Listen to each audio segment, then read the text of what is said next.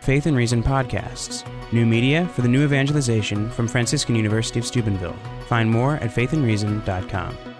You're listening to Randy Lee, professor of law at Widener University Law School, giving a talk entitled Thomas More, Dorothy Day, and Janis Joplin and the Search for Religious Pluralism in America. This talk is part of the Truth, Conscience, and Religious Freedom Conference at Franciscan University of Steubenville. I want to begin actually with a, with a, tour, with a story from South Texas uh, Law School. Did not make it into the paper, but I've been waiting for like 15 years to be able to tell the story, and this seems about as good a chance as I have. Um, it's, a, it's a Robbie George and Jerry Bradley story. And uh, Robbie George has already spoken, and, and Jerry will be spoke, speaking uh, later in the conference.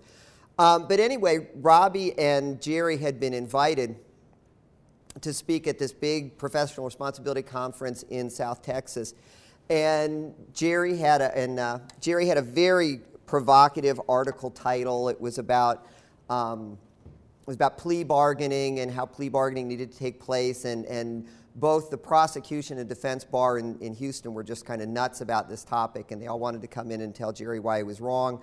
Um, so you know they have this this major kind of keynote role at this program, and then um, I was invited to you know ask questions, and I wasn't really assigned any time to speak or anything. It was like pretty small role in the whole program. Um, but in my business, you take whatever you can get, and so it looked pretty good to me. Um, so I head down to Houston for this talk, and, and um, Robbie being Robbie and, and Jerry Bradley being Jerry Bradley, when they go up to speak, the room is packed, overflowing, as, as those of you who were here for Robbie's talk know um, similar to the, the, response that he had here. And it was a very big auditorium at, at South Texas, um, completely filled. 10 minutes into his talk, Jerry Bradley has convinced everybody that they were wrong and he was right. Um, talk goes very, very well. And after it's over, at, at South Texas, they have this huge atrium outside the auditorium.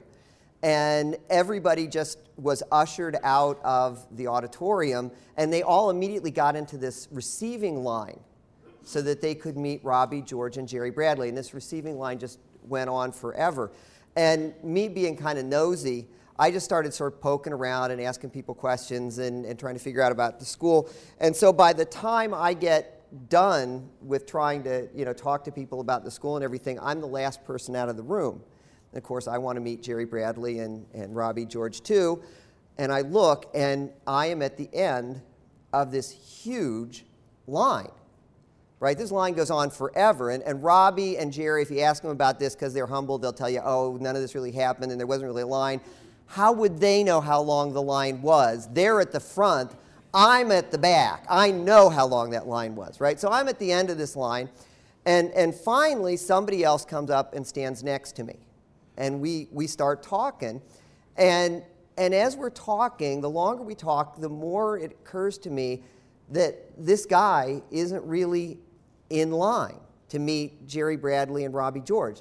This guy is in line to talk with me, right?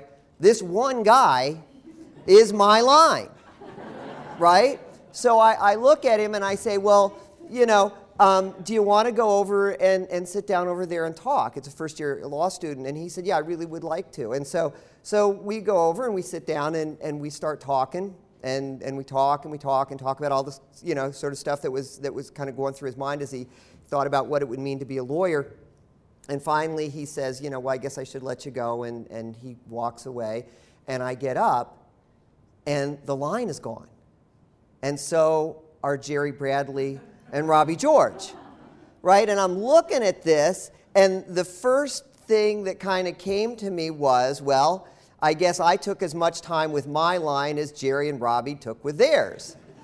Right? And at first that seemed to me kind of a joke. But the longer I thought about it, the more it became a lesson. No matter how long a line God gives me, I always need to treat my line with the same patience, the same grace, the same charity with which Robbie and Jerry treat theirs. And about this time, Steve is sitting back there going, So, what does that have to do with religious liberty? It's a nice story, but I kind of have a contract that that's what you're supposed to talk about. Um, you know, there's no law, there's no government, there's no freedom to practice my religion, and that's all true. And so, from one perspective, it has nothing to do with religious freedom. However, although, as Dr. Grasso, Grasso pointed out, there is only one America, in America there are two religious freedoms. Right? There's, there's certainly the religious freedom that has to do with the law that guarantees my right to practice my religion, right? Um, but there is also, if you put the words or orient the words a little differently, there is also that religion that sets us free.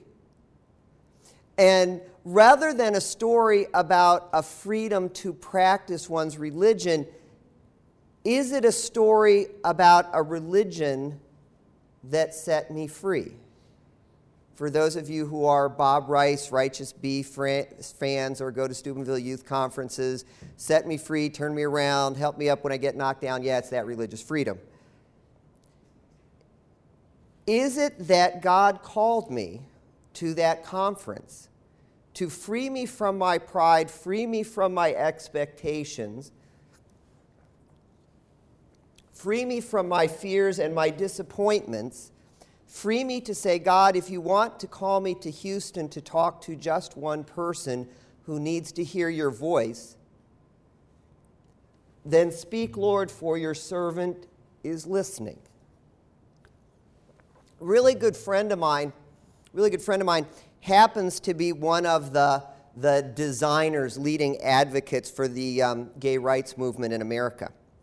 And we were talking sort of about how that all evolved. And he said, Randy, um, when this was all starting, I told the people I was working with, we don't have to win. We just have to convince people that our victory is inevitable. The true battlefield today was never intended to be the law. The law is a weapon, the law is a barometer in the battle.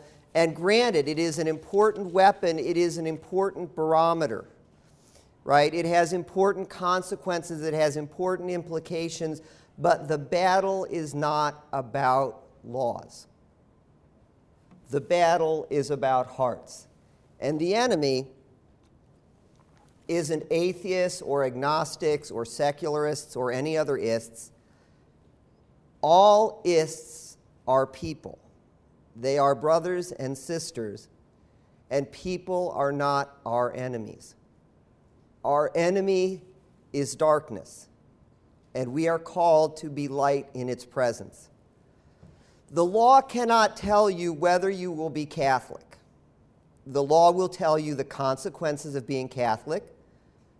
The law will tell you how much they can make you suffer to be Catholic but only you can decide how Catholic you will be. Now, it's hard to talk about re- religious freedom for 20 hours and not talk the coin story, right? I, I, saw the schedule and like how long you guys are all locked in here who are in for the whole show, and it really look, looks like 20 hours. And, and I saw that and I actually thought it was a telethon. I started putting pledge breaks in my talk. Um, but if you to go to the to the coin story, right? We have the spies, and they come and they talk to Jesus, and they're trying to entrap him, and they say, um, you know, is it appropriate to pay tribute to Caesar? Right? And y'all know the story. Jesus says, "You got the coin," and they say, "You got the coin." They show him the coin. Jesus says, "Whose image is on the coin?" And they say, "Caesar's." Right? And then Jesus says, "Render unto Caesar the things that are Caesar's." and render to God the things that are God. And the spies all marvel and go, wow, that was so clever, right? And then they leave, right? And to follow up on, on Dr. Grasso's uh, quote of The Wizard of Oz, I'm back there when I read that story and I'm saying, Auntie M, Uncle Henry, right? Come back, right? I got one more question. That one more question being, who decides what belongs to Caesar and what belongs to God? I was, I was involved once. The, uh, I got contacted by a, a government agency to do seminars. And they would bring, it was on religious freedom and establishment clause. And they would bring in these um, ministries, Catholic, Christian, evangelical ministries, and they were trying to convince these ministries that they wanted to accept government money to do these, you know, government projects and get government contracts and all this other stuff. Um, and I was supposed to talk to them about the, the free exercise and establishment clause implications of that. And um, so they, they brought in these ministries, and they were concerned because, you know, what I was selling them, what I was selling them was, according to the government, if you're taking our money, you will do our services, but there won't be any, you know, Jesus loves you, what would Jesus do? Let's pray together. No, that violates the establishment clause. Can't do that but we'll give you the money and you can do all this more stuff. Right? And because they were interested in the money, and because I'm a lawyer and kind of clever, we were in this room and we we're trying to figure out, you know, how we can keep them happy and Christian and still meet the government's, you know, thou shalt not, thou shalt not, thou shalt not. And we're going back and forth and they're kind of troubled. And all of a sudden, a guy stands up from Catholic Charities and he says, you know what? This really isn't that big a deal. You know, I get over 50% of my budget from the state and federal government. I don't work for the Catholic Church. I work for the government. And that's okay. And as soon as he said that, I thought to myself, how can I not be in hell if I'm trying to teach Christian ministries, they don't belong to God. Now, for those of you who are really into con law, you might see in all this a Sherbert versus Verner issue, um, which don't worry about it, it's in the paper if you ever read the paper. If you don't, you haven't missed much. Um, but Sherbert versus Verner basically says it's not appropriate for the government to bribe people not to practice their religion and there's a question about whether Sherbert versus Verner is still good law. Um, and there was in this, I suppose, a Sherbert versus Verner issue about the government bribing these ministries not to practice their religion. But that wasn't the biggest religious freedom issue that was in that room. The greater religious freedom issue that was in that room was this whether we Christians in that room were trapped behind our fear that we would leave people unserved, our longing to make a difference, our recognition that we could not possibly be enough, our desire to be more than we were. Could we trust Christ to set us free to believe that we really could do all things through him who strengthens us, even without Caesar's money? Even if we win the battle for the law, if we do not help ourselves and our brothers and sisters to set free their hearts, we will lose the war that matters. I think we all have at least a vague awareness of St. Thomas More's story. Um, St. Thomas More, by the way, was a Franciscan. Okay, it's got a feed the hand that, that calls you, okay? Um, he was a Franciscan. We know the story, right? Henry VIII was married in the church um, to Catherine of Aragon. Henry wanted a divorce so he could marry Mary Anne, he could marry Anne Boleyn, but the church wouldn't grant him one, which would have been the end of the story, except Henry VIII was King Henry VIII of all England. And in this case, Henry was Caesar. So Caesar looked at the teaching and the doctrines of the church, and Caesar said, These are mine. I can make them say whatever I want, and he did. And Henry pronounced the church was wrong on the divorce. But when they, um, but when that didn't get Henry all that he wanted, he looked at the bishops and the leaders and the institutions of the church, and he said, These are mine too. And he pronounced that from then on, the bishops and the institutions of the church would, be, would obey him, and those who stayed, remained, survived, did. But when that didn't seem like enough to Henry, he looked at the heart of St. Thomas More and he said, You're my chancellor, you wear my chain, your heart belongs to me. And at the, of, and at the cost of all he owned, at the cost of all his friends, at the cost of his very life, Thomas More said no to Caesar and yes to God. The most popular, the most famous articulation of Thomas More's life um, is a play called A Man for All Seasons, fictitious, of course. Um, and it was written by a non Catholic, Robert Bolt, who actually describes himself as not in any meaningful way even a Christian. Equally fascinating is that most people who have seen this play or read this play are not Catholic. Thus, both the author and most of the audience of A Man for All Seasons think Henry was right about the church and Henry was right about his right to get a divorce. Therefore, audiences should see Thomas More as what? They should see him as an extremist. They should see him as a crank. They should see him as an oddity in an otherwise enlightened England. But they don't, right? The audiences of the play see Thomas More as the hero of the play for standing up to Caesar. Why? Bolt explains, Bolt explains this by saying that More is heroic because there was in More a center of himself which he could not give up. Um, and it's, it's a horrible thing to say, but sometimes the author of a work doesn't get it, right?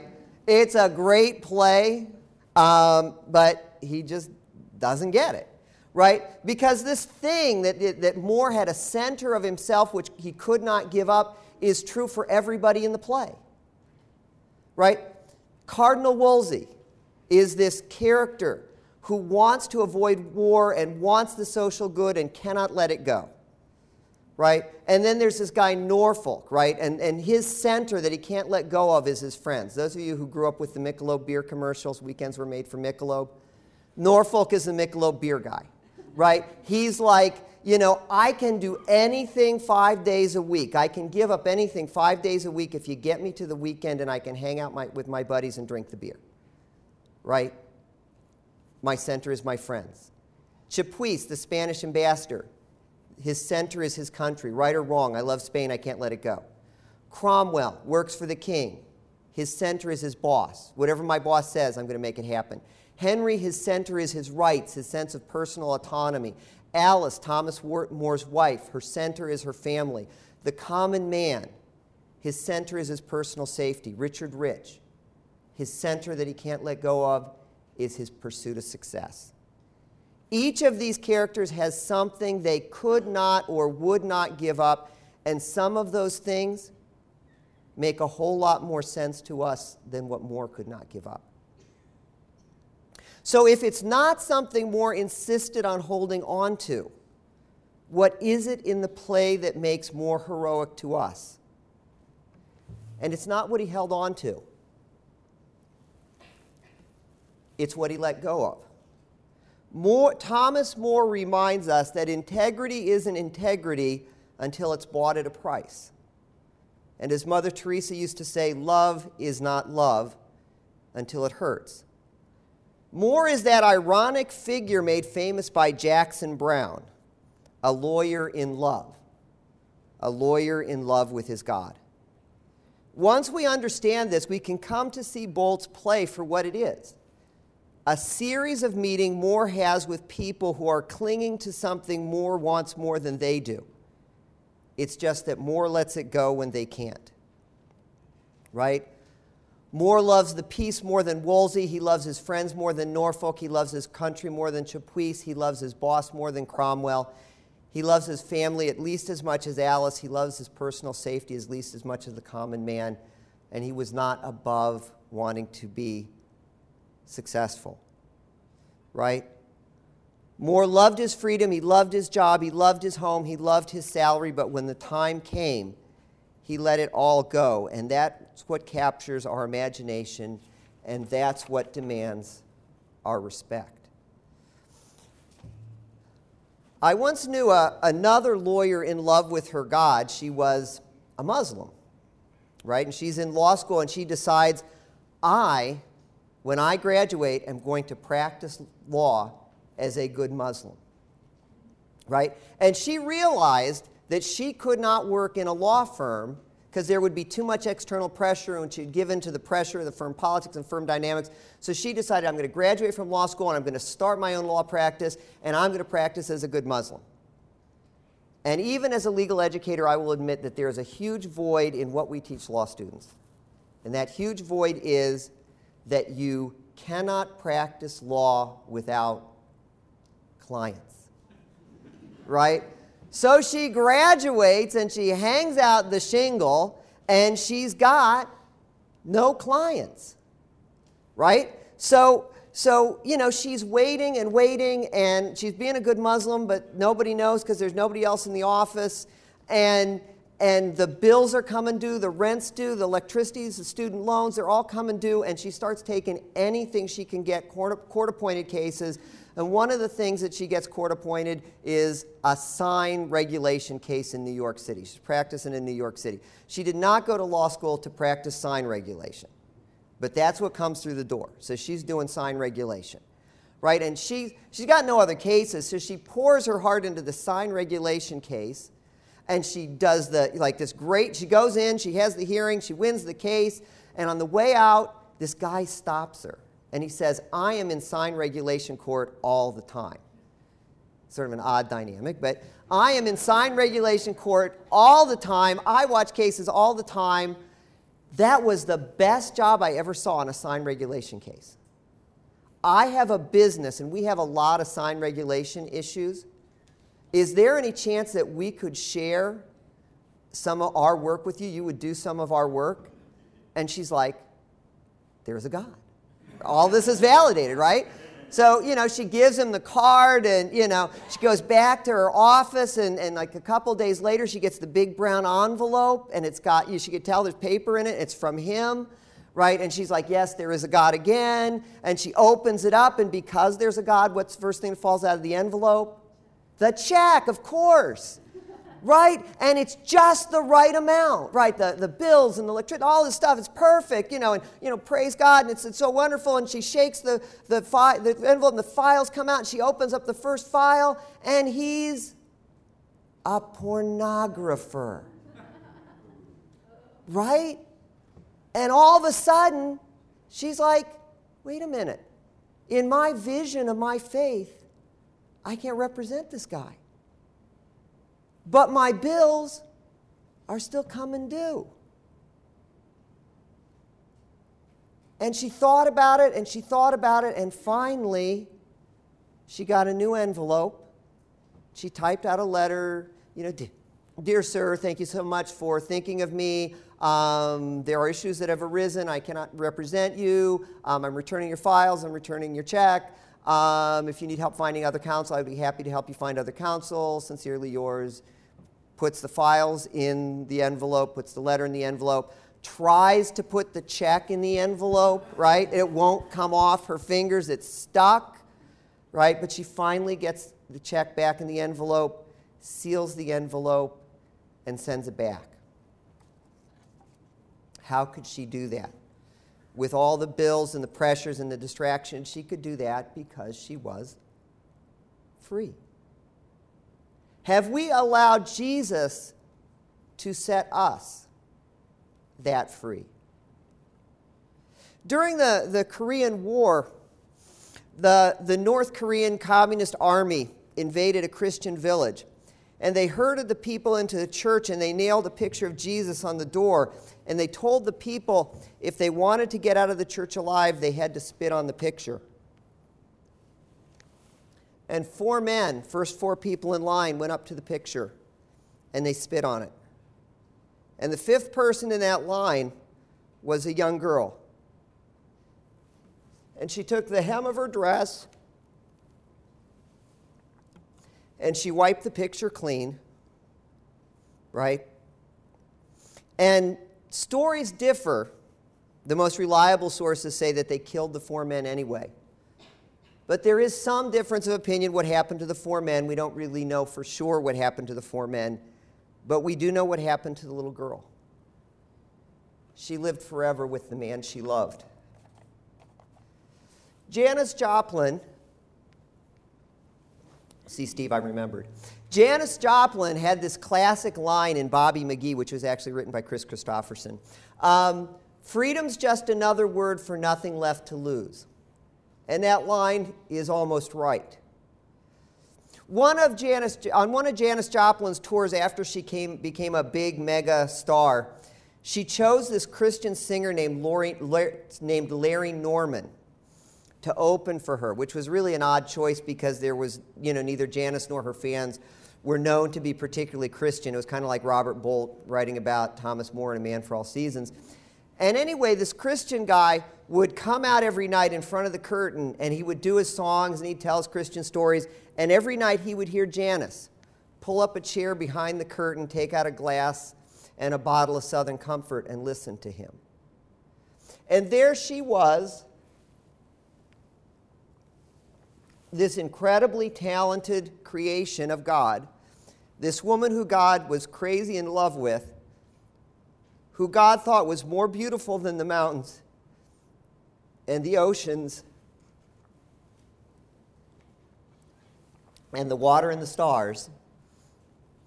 And yet she spent her whole life doubting, doubting her appearance, her talent, doubting anyone could ever love her.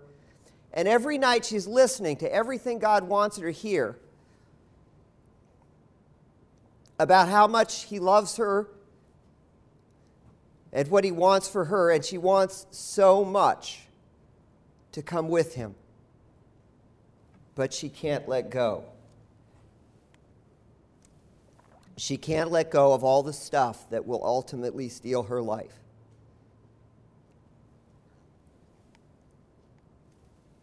Sometimes the curtain between us and God just seems a lot bigger than it really is. Sometimes we need a Savior to set us free. Thomas More would tell you that freedom's not another word for nothing left to lose. It's another word for nothing left to let go of. Dorothy Day, uh, famous from the Catholic worker movement, um, during her life as a Catholic, opened 33 houses of hospitality, which welcomed 5,000 poor and homeless people daily. And she did this not by helping the poor, but by becoming the poor. Um, she, I remember she and her daughter Tamar on the week before her daughter's wedding, they spent, um, there was a, the daughter was moving into a Catholic worker house dwelling and it had been trashed by the people who'd lived there before. And they spent like the week before the wedding cleaning it out. And, and Dorothy Day said that we would have to scrub so hard that we would not be able to get the grime out of our hands. Interesting way to spend the week before your wedding. Um, but before Dorothy Day was a Catholic, she was the quintessential bohemian.